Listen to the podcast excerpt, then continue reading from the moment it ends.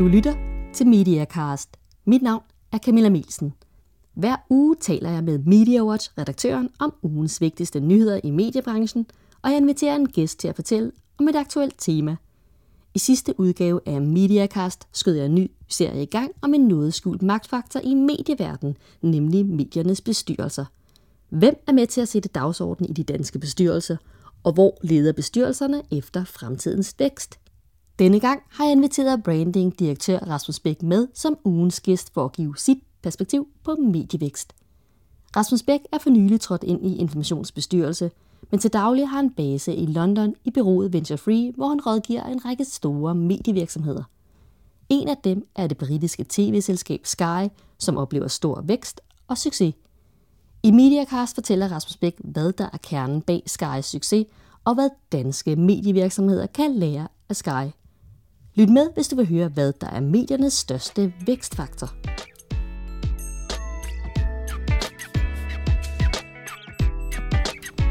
Men først skal vi se, hvad der er sket i mediebranchen i denne uge.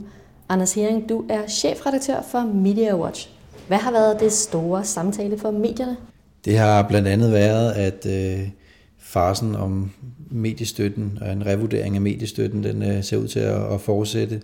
Øh, kulturminister Uffe Elbæk har meddelt, at man ikke når at forhandle om det inden, øh, inden sommerferien, og derfor er det udskudt øh, igen igen. Øh, og det er bare sådan en sidste udvikling i en proces, der har stået på i overvis og gennem adskillige ministre, der alle sammen har nedsat udvalg og, og vil undersøge, hvordan øh, mediestøtten skulle fordeles fremover, og indtil videre er der ikke sket øh, noget som helst. Så, øh, så nu må vi se, nu, øh, nu øh, skal de forhandle igen her, eller skal de starte på forhandlingerne efter sommerferien af meldingen nu, og så, så må vi se, om der, der sker noget der. Men udskydelsen betyder så også, at det formentlig ikke kan træde i kraft før i, i 2014, de ting, der, der så vil blive vedtaget, og ikke, og ikke i 2013, som man hidtil har regnet med.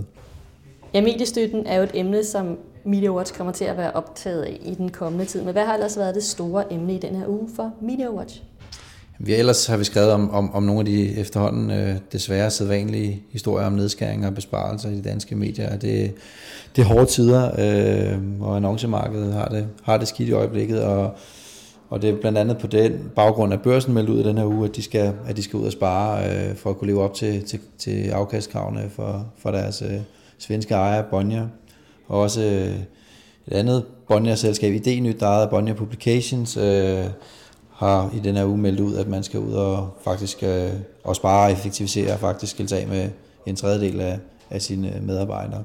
Så det er sådan lidt af, af de sædvanlige triste nyheder så det har været en skidt uge for nogle af de, de trygte medier, men vi må håbe på, at det ser bedre ud her, når vi nærmer os sommeren. Tak skal du have, Anders Henrik.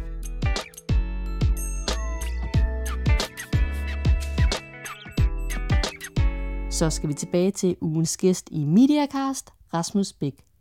Lyt med, hvis du vil høre, hvorfor branding er en vækstfaktor, og hvad der er den mest oversete udfordring for danske medier. Rasmus Bæk Hansen, du er for nylig trådt ind i informationsbestyrelse, og man kan sige, at du har en ret så international profil øh, i den bestyrelse, fordi du har normalt base i London, hvor du er direktør for brandingbyrået Venture Free. Du, du rådgiver forskellige store medievirksomheder, og en af dem det er Sky. Hvad er det, hvordan er det, du hjælper dem med at brande sig?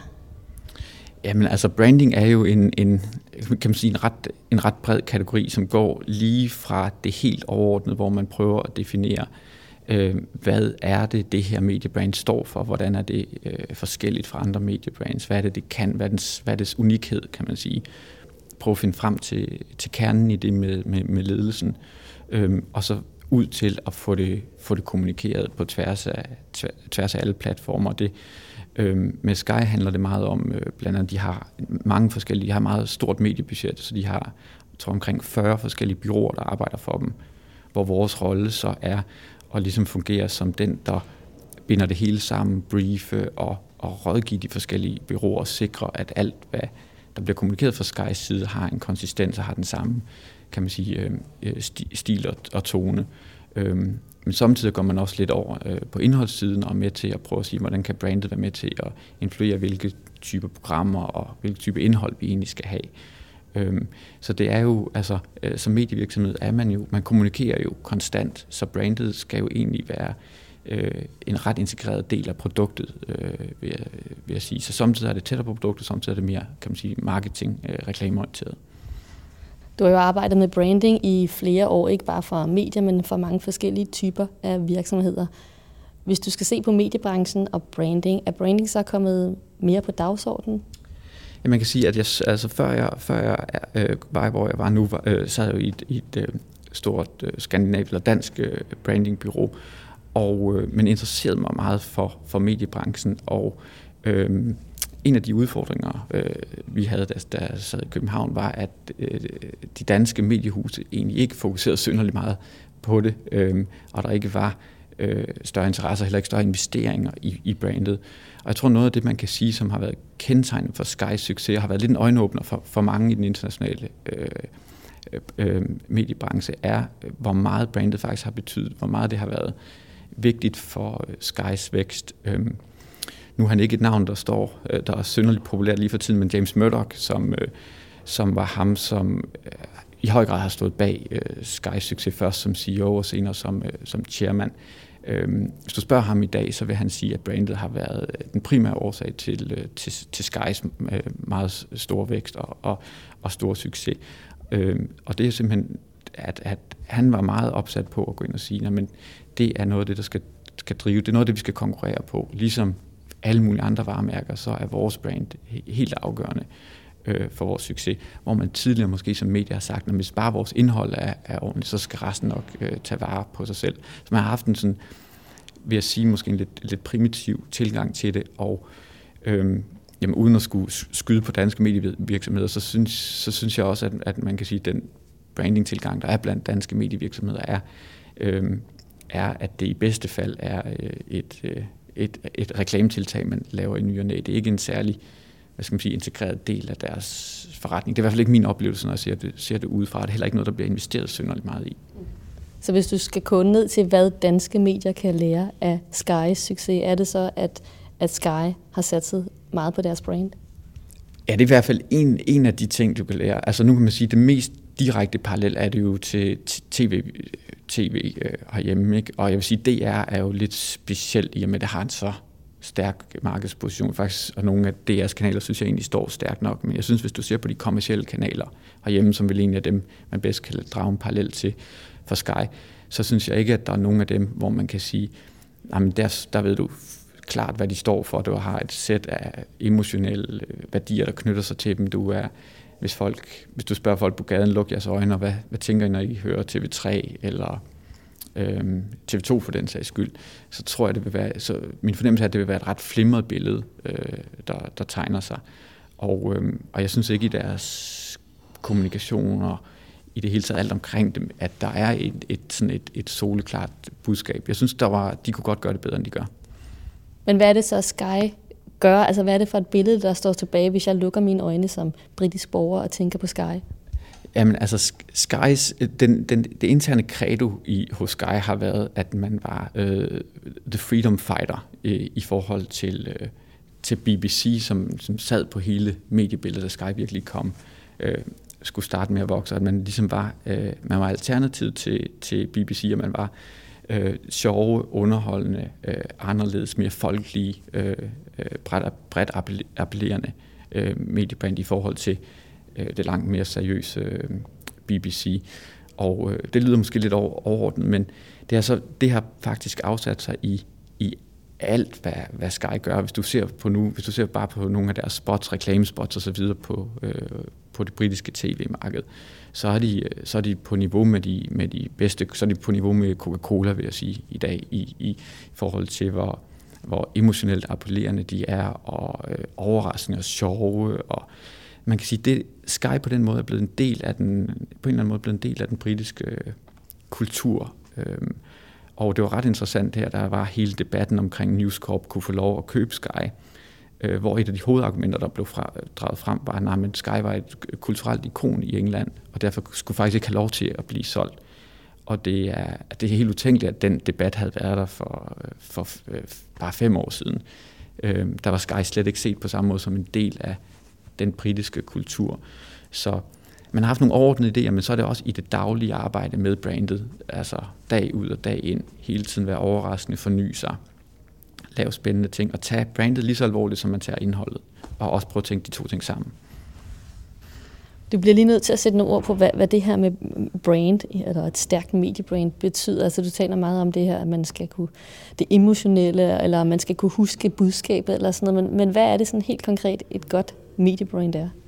Jamen, et mediebrand er i virkeligheden ikke forskelligt fra et hvilket som helst andet brand. Øhm, jeg vil sige, det gør, et mediebrand gør, gør to ting. For det første øh, giver det læseren en, i, hvad skal man sige, en identitetsfølelse, en stolthed over at læse det. Så hvis jeg læser, lad os sige, Economist, så passer det med min opfattelse af mig selv, de værdier og det, jeg gerne vil kendes for, min selvopfattelse. Øh, og, og det kan det jo kun, fordi jeg ved, hvad, at, hvad Economist står for. Hvis jeg har et, et medie, øhm, lad os sige Jyllandsposten, for nu at skyde lidt så alligevel på nogen, øhm, så vil jeg være lidt i tvivl. Hvad er det egentlig, hvis jeg har Jyllandsposten stående ud af min taske, eller sidder det, læser det i, i en, et tog eller lignende. Hvad er det egentlig for et signal, jeg sender? Hvem, hvem sender jeg om, hvem jeg er som person osv.? Det, det, er jo, det er jo mindst lige så vigtigt for et medie, som det er for et, et tøjfirma eller et hvilket, hvilket som helst andet.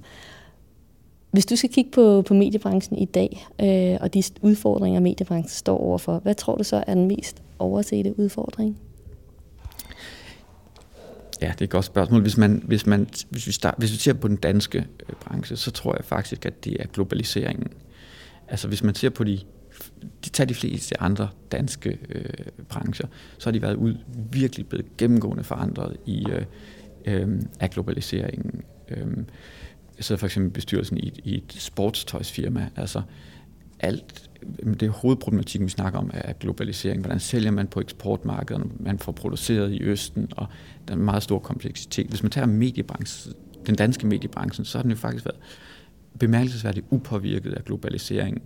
Man har måske haft en udenlandsk øh, ejer, som for eksempel, som Berlinske har haft, men det er næsten også det, og mit indtryk er ikke, at det har betydet synderligt meget for, for Berlinskes måde at operere på.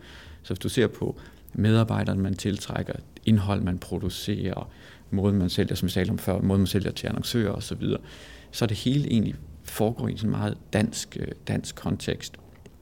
Og jeg tror, noget af det, der er ved at ske nu, det er, at vi kommer... Og Danmark har været så...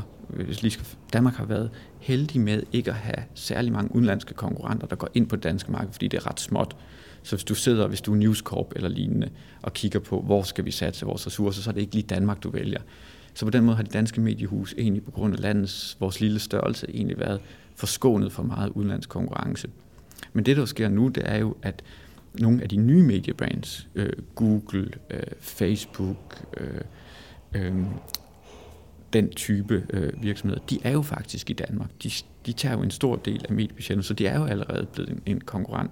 Så der er faktisk kommet øh, i, i den grad udenland, eller ja, international konkurrence på det danske mediemarked. Det tror jeg er noget, man ret meget overser. Og på medarbejdersiden, så tror jeg også, det er sket, at det er meget mere alvorligt, end man egentlig tror. Fordi lige pludselig, så er det muligt, hvis du gerne vil arbejde i mediebranchen, faktisk at få en international karriere. Og så lige pludselig meget mere attraktivt at arbejde for de virksomheder, end for de danske mediehuse. Øhm, og jeg tror også på, på indholdssiden også, at der, kommer, der, der sker nogle ting øh, internationalt, hvor øhm, indhold fra udlandet kommer ind og konkurrerer med dansk indhold osv. Hvis vi lige tager den her med medarbejderne, du spår, at vi vil se en slags brain drain af de bedste danske mediehoveder, som bliver hapset af internationale medievirksomheder? Jamen altså, det, jeg, har, jeg har talt med, med, øh, med, med flere, øh, med ledelsen i, i flere store nordiske mediehus, som siger, at det er en af deres allerstørste udfordringer lige for tiden. Det er simpelthen at få de, få de bedste folk, fordi de kan ikke tilbyde den samme grad af international karriere, som, øh, øh, som lad os sige for eksempel en, en, en Google kan, eller nogle af de rigtig, rigtig store mediehus. Så det, det, er, det er i gang noget, det, det er noget, jeg ved er en, er en udfordring. Øhm, og det er, jo, det er jo sådan set ikke så mærkeligt. Altså, det samme problematik har mange andre brancher jo haft. Den er bare på en eller anden måde den kommet senere ind i mediebranchen, også fordi med sprogbarrieren og så videre er mediebranchen også et eller andet sted national. Øhm, men jeg tror bare, det kommer under opbrud, og øhm, jeg tror noget af det, det bliver rigtig spændende at se, hvad medievirksomheder, danske medievirksomheder vil gøre ved det. Men jeg tror noget af det, man kan gøre, er gennem alliancer. Jeg synes, det er enormt spændende noget af det, som Information har gjort, øh, og også andre aviser, altså opbygget alliancer med, for eksempel omkring Wikileaks, så var det med Guardian og New York Times osv. Altså så man egentlig, øh, man egentlig får noget internationalisering øh, af, af bagvejen, kan man sige, uden at det er en, en decideret fusion.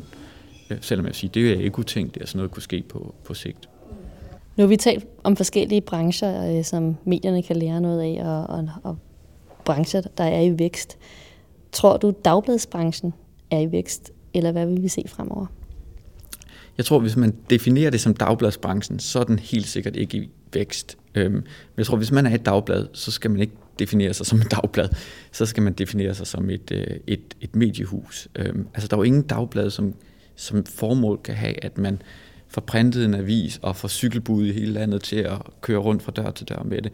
Altså, det, er jo, det, kan jo ikke, det er jo ikke, øh, det kan ikke være udgangspunktet for en forretning. Udgangspunktet må, må være, at man vil oplyse eller underholde eller øh, hvad man nu vil. Og defineret som sådan, og som en, der er fantastisk til at lave indhold for det, som er fantastisk til at lave løsninger for annoncørerne, og som kan være på alle platforme, altså som et bredt spektret moderne mediehus, så tror jeg, der er alt mulig grund til optimisme. Altså det tror jeg, øh, øh, det har der jo aldrig været øh, større interesse for, end der er nu. Der har aldrig øh, været flere mennesker, der læser og interesserer sig for medier osv. Så, videre. så, så, øh, så det, det vil jeg se rigtig positivt.